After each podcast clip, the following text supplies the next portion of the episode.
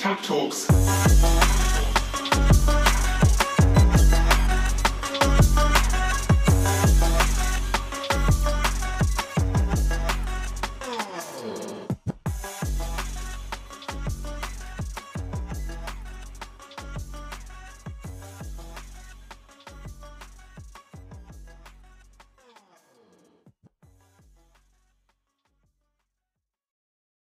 You know what it is. Welcome back to the Tack Talks podcast, where everything we talk about is of the game and for the game of football. In today's episode, it's going to be usual. We're going to be looking over the biggest games that took place over the weekend, most notably the Clasico between Real Madrid and Barcelona, ended 2 1 to Real Madrid and gave a massive advantage over Barcelona and Atletico Madrid in the three horse race for the La Liga title. After that, we're going to be going over the game between Tottenham Hotspur, yours truly, and Manchester United, where Manchester United managed to come back from being 1 0 down to win 3 1 at the Tottenham Hotspur Stadium. And finally, we're going to be looking over the game between Manchester City and Leeds United, where Leeds miraculously managed to win at the Etihad Stadium with 10 men. I repeat, with 10 men. So for starters, we're going to just review the Clasico for a bit. We know Real Madrid and their approach. Basically, it was the same starting 11 that they used against Liverpool. They started off in a 4-3-3. Same personnel, Vinicius on the left, Benzema up front. Same midfield with Casemiro, Modric and Toni Kroos out right. They started with actually there was a different uh, there was a change of personnel on the right. Instead of starting with Asensio, they started off with, with Valverde, and we're going to talk about the importance of that in a bit. In defence, he was basically the same. You had Lucas Vazquez on the right, you had Militao and Nacho in the centre back pairing, and you had uh, Mendy on the left.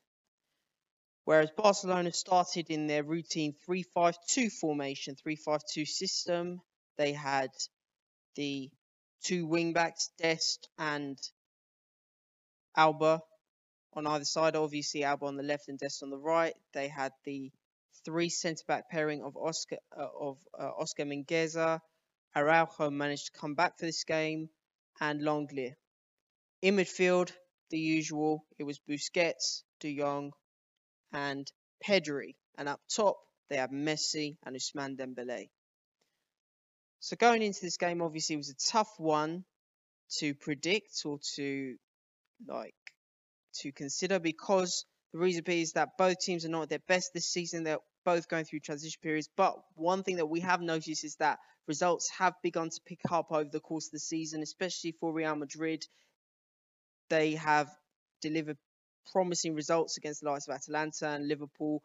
First leg against Liverpool finished two, uh, sorry, rather three one to Real Madrid, where their approach really worked wonders. Same approach was taken against Barcelona, maybe a little bit more conservative considering they're playing uh, they're playing against a complete, somewhat complete Barcelona squad.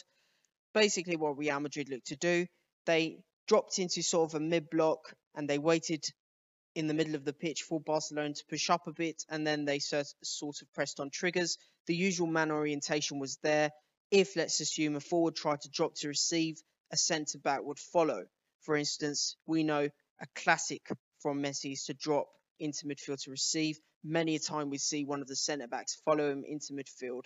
So it's that man orientation by Real Madrid that allows them to maintain somewhat of an advantage over their opponents, especially if their opponent are trying to rotate and move around.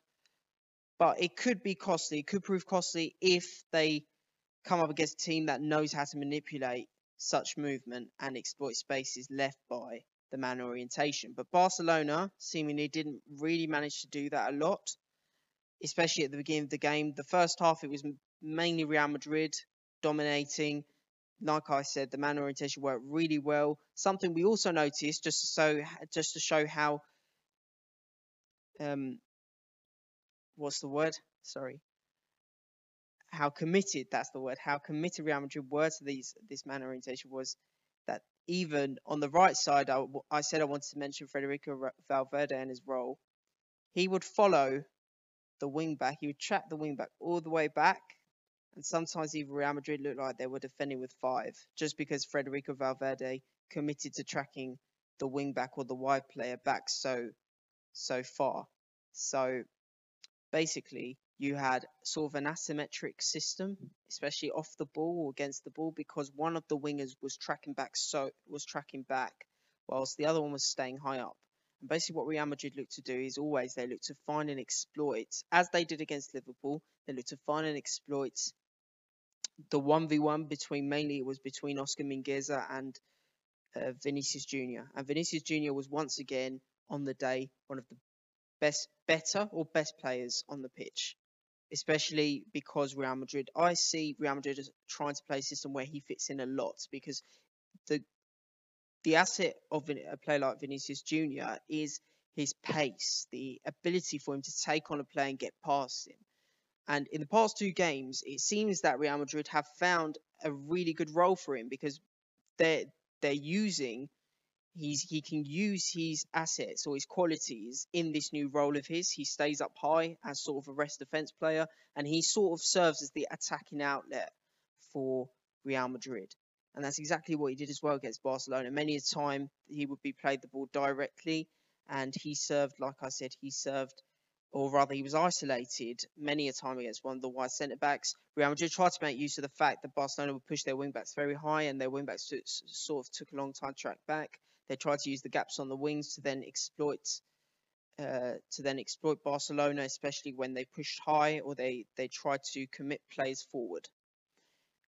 And something I want to talk about about Barcelona is that a lot of the times one thing I noticed is that yes, they would get to Real Madrid's goal, but one thing that I noticed is the lack of presence in the box. Many a time you'd always see players come to receive, they'd always drop to receive, but there wasn't a player posing a threat in the box. We know that Messi loves to come to receive the ball and create from the back. But the thing is that that only leaves Ousmane Dembele up front, considering that Griezmann did not start this game. Right? And Ousmane Dembele doesn't really have the attacking qualities or the positional awareness to know how to position in the box, how to move in the box. One player who did know how to do that was Luis Suarez, yet Barcelona decided to sell him. and all they're left with now is Antoine Griezmann and Braithwaite, either of which I believe should have started this game because I understand what Koeman was trying to do. Just then make that clear. He was trying to play him behind Real Madrid's defensive line. But that didn't work because Real Madrid were very wary of that and they dropped back to limit the space between their goalie, between Courtois, and between their defensive line. So that didn't really work out for Barcelona and they had to build out steadily and try and reach the Real Madrid goal slowly. But the problem is, like we said, they did not have a true striker on the pitch. So there was very little or even no occupation eh, in the Real Madrid box. So it made it much easier for Real Madrid to defend, especially when the ball was moved to wide areas. Because let's assume that Barcelona try to cross it for someone, whether it be a, a low drive, I don't know, a high cro- a high cross delivery, a high cross delivery. There is no one in the box. There were there there'd be no one in the box to get to the ball. So eventually, when they brought on Braithwaite and Griezmann, we saw how how dangerous they started to be because there was actually presence. There was actually someone to receive those crosses inside the box. So that's one issue that I saw Barcelona suffer from in the first half. Second half, they were much better. Koeman took off Dest. He brought on, because I remember, I think it was Griezmann, and they changed to sort of more like a four diamond two, uh, with, with I think it was Messi as the number ten, and that worked much better for them because now they had a striking partnership to pin the Real Madrid backline back and like create, they had an overload in midfield against Real Madrid's three. So that sort of worked out for them. Then Real Madrid at the end, Zidane opted for a permanent five, not not a transitional five like in the beginning of the game. I don't remember who he took off, but he brought on Marcelo. I think he took off Benzema. He took off I try to remember all of the different plays they took off. I don't really remember the subs, but I remember they brought on Marcelo, and that sort of solidified the five at the back. Basically, it was Mendy, Ferland Mendy, who became the third centre back, and Marcelo slotted in as the left wing back. So that basically converted it to five or three at the back, depending on the phase of play. And I've got to admit that it was very close.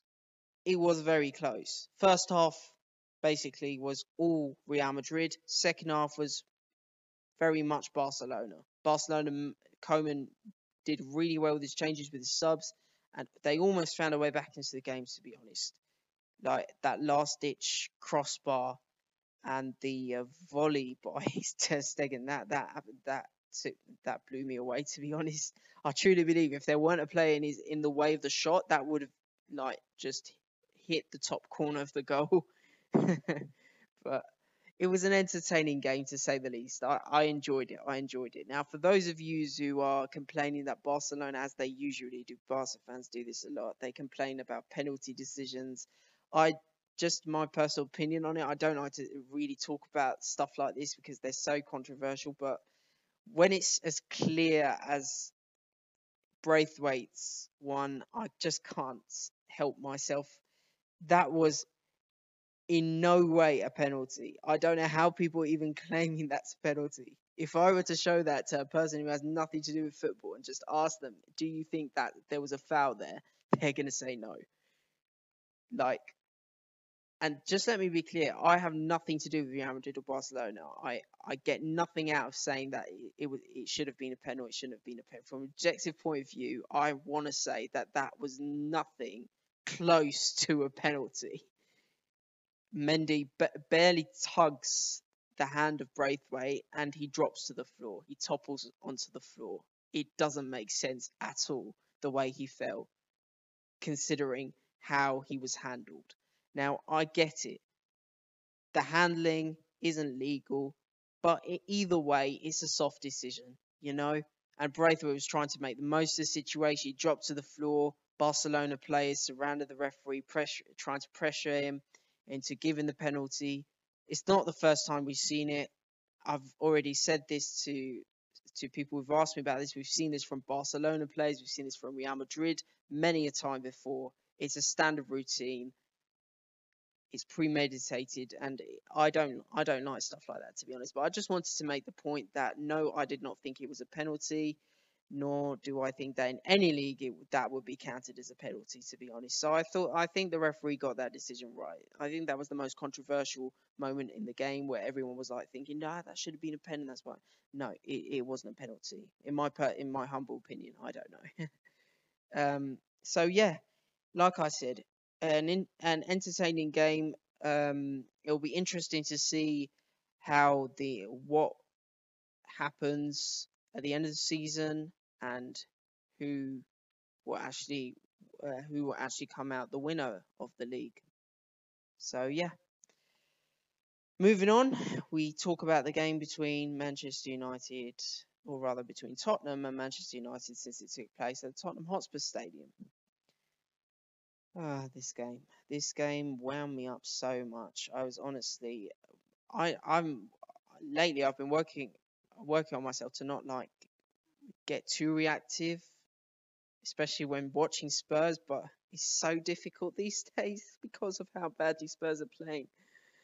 Oh, in the first episode of there, when I started this, I actually my first ever episode was about Tottenham and Mourinho, and I made a clear I made it clear to point out I wanted to point it out that I truly believe that the entire fault wasn't that of Mourinho's, but watching today's performance, I cannot clear Mourinho of the blame today. And I think he knows it. He said that the players gave their best, but we were outplayed. And he's damn right about that. Because honestly, that was the worst football I've seen. It's not the worst football I've seen this season, but it is. It goes like it's it's up there with one of the worst games of football I've seen from Spurs all season. Nothing made sense in this game, honestly. From the full one, full one mid block to the way we built out to the to the static players. Basically, the players were not moving off the ball. It was winding me up so much. I was watching I was watching the game with a mate and I I just kept on telling him why aren't they moving off the ball? You know?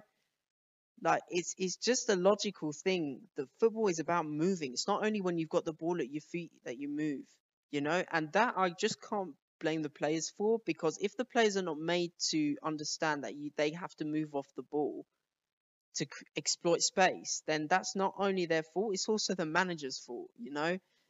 Many a time I'd see like a player just basically trying asking for the ball when there's either a player pressing him from behind or a player in front of him blocking the passing lane and they'd be asking for the ball. You know, it's just stuff like that.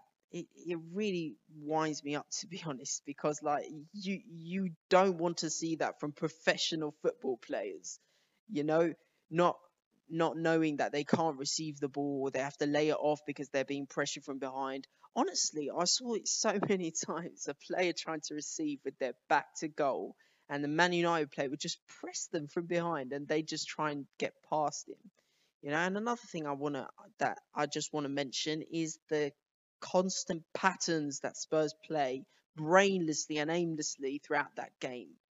Why?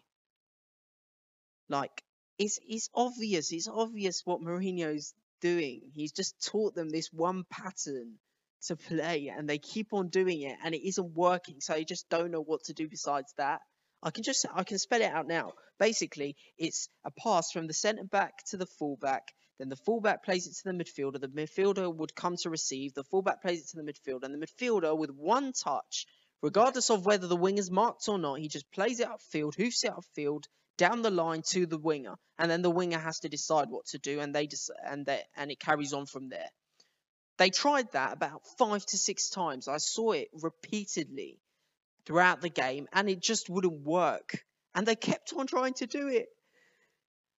So I I don't know. This game really wound me up, to be honest, and uh, it really got me thinking about honestly, what is Mourinho doing with this team?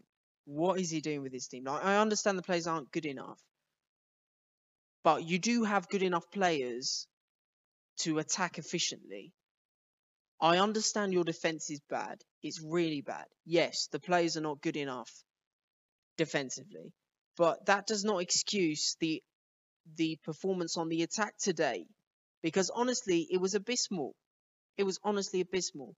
And Spurs were exposed from minute one, by the way, against the ball when they uh, tried to set up in this 4-1-4-1 mid-block high press. And that base, it was basically a flat nine of four, then Kane up front, then Højbjerg behind them. Yeah, and the mo it's it's just the it's just the basics to be honest. The most basic principle of football is when you're playing a formation like that, keep it compact. Don't press high. Keep as as little space between the lines as you can. That's the point behind having that one between the lines to cover for the other plays in between the lines. Basically, what happened is Man United were not recognizing that there was so much space in between the lines. So they weren't so there wasn't anyone between the lines. That's why Spurs came out of the first half in the lead basically, you know? Because as I said, Man United were not leaving plays in between the lines. They were all trying to like they were all trying to pin the defensive line back or commit to the Tottenham's defensive line.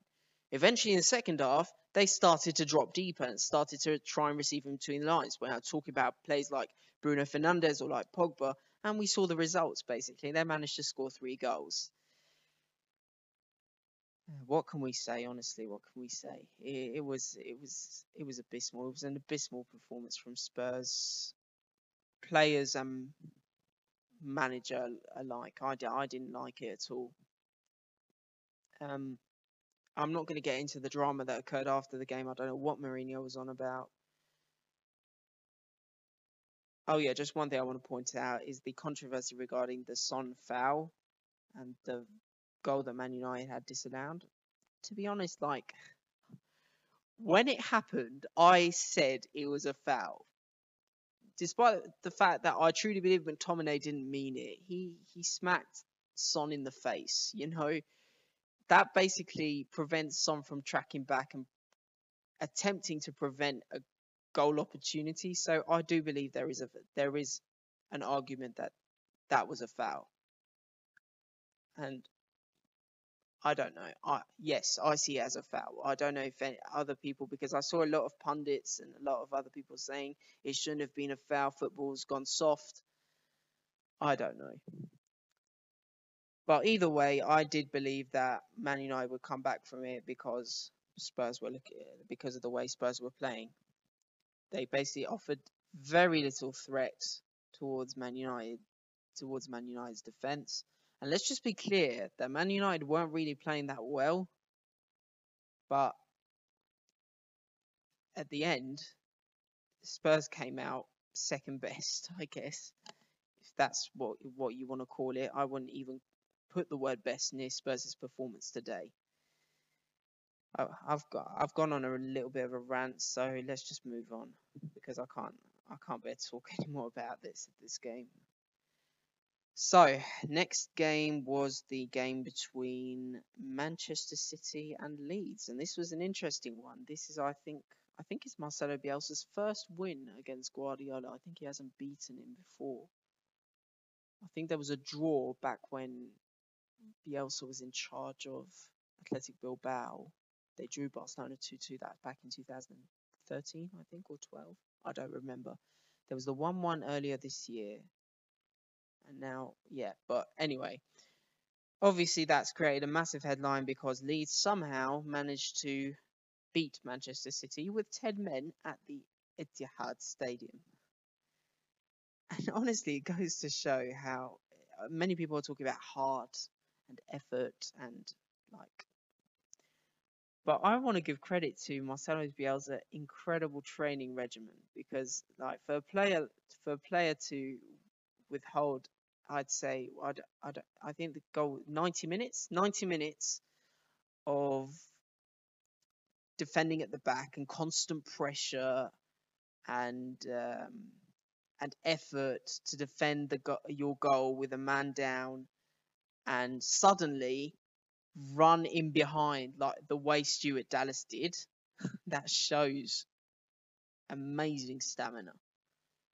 You know, and I've always been curious as to how Marcelo Bielsa trains his players. They talk about so many different things. There's the rumors of the murder ball training session, where basically Bielsa has a, an 11 v 11 game, but as soon as a ball goes out of play, he instantly kicks a ball in and it could be in any place. Like let's assume that the ball was uh, went out on the right side. Suddenly, Bielsa kicks the ball in to the left side, so the players always have to be have to be on alert and they have to be moving with the ball and all that, and they have to react to where the ball is because, as we know, the players have to move re- relative to the ball, teammates, opponents, right? So let's assume that a ball just went out and a ball was randomly kicked into another area of the field. So it changes the dynamics of it entirely and the relativity principle. So all the players have to move towards the ball, whether it be the teammates or the opposition. They have to reposition themselves or reorient themselves relative to the ball's position. So as you can tell, it's a really tiring matter, especially if you're playing on a pro, on a on a massive 11-side football pitch. So yeah, it must it must take a lot out of the players. Even I remember a lot of players complaining. Uh, they said that they complained so much on um, during that first session of Murder Ball, and they felt sick and all that. But eventually they got used to it, and we can tell how much it's paid off. If, like I said, if a player can manage to like sprint the way Stuart Dallas did after 90 minutes of excruciating, uh, of excruciating um, performance of trying to hold hold on to a lead or hold on to a draw, and then suddenly you've got you you've restored your lead with ten men, then honestly, whatever Marcelo Bielsa is doing is paying off, and let's hope that Leeds can just use this as a foundation for next season because it'd be good to see Leeds honestly competing for the European spots as well, not only finishing in the mid in uh, mid table and surviving, I'd like to see more from from Leeds next season. Hopefully, maybe bring in some more players and obviously keep Bielsa on. I truly believe he will stay on.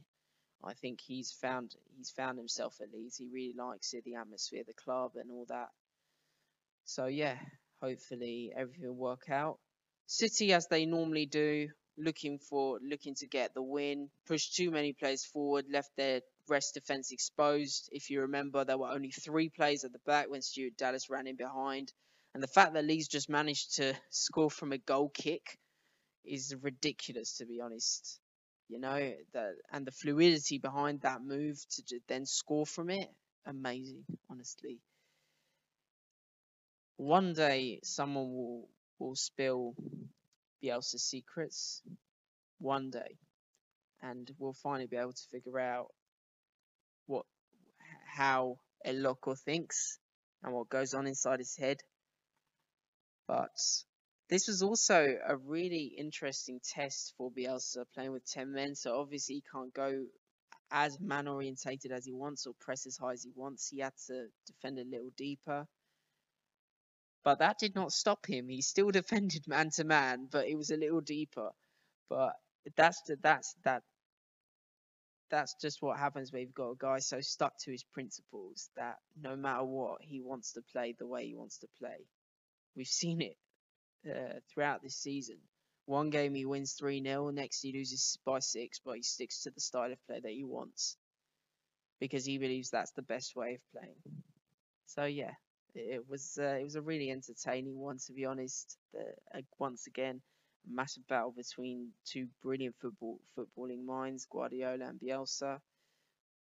I still believe that obviously, I wouldn't say obviously, but it's most likely that City are going to win the league this season, unless I don't know.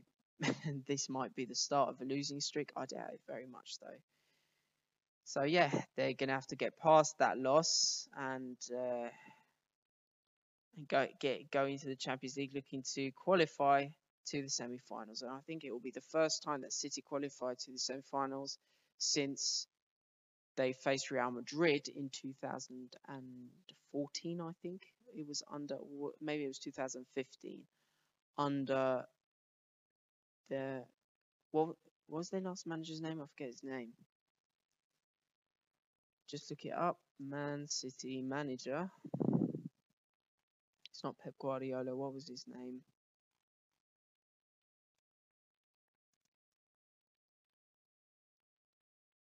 He was the former West Ham manager as well.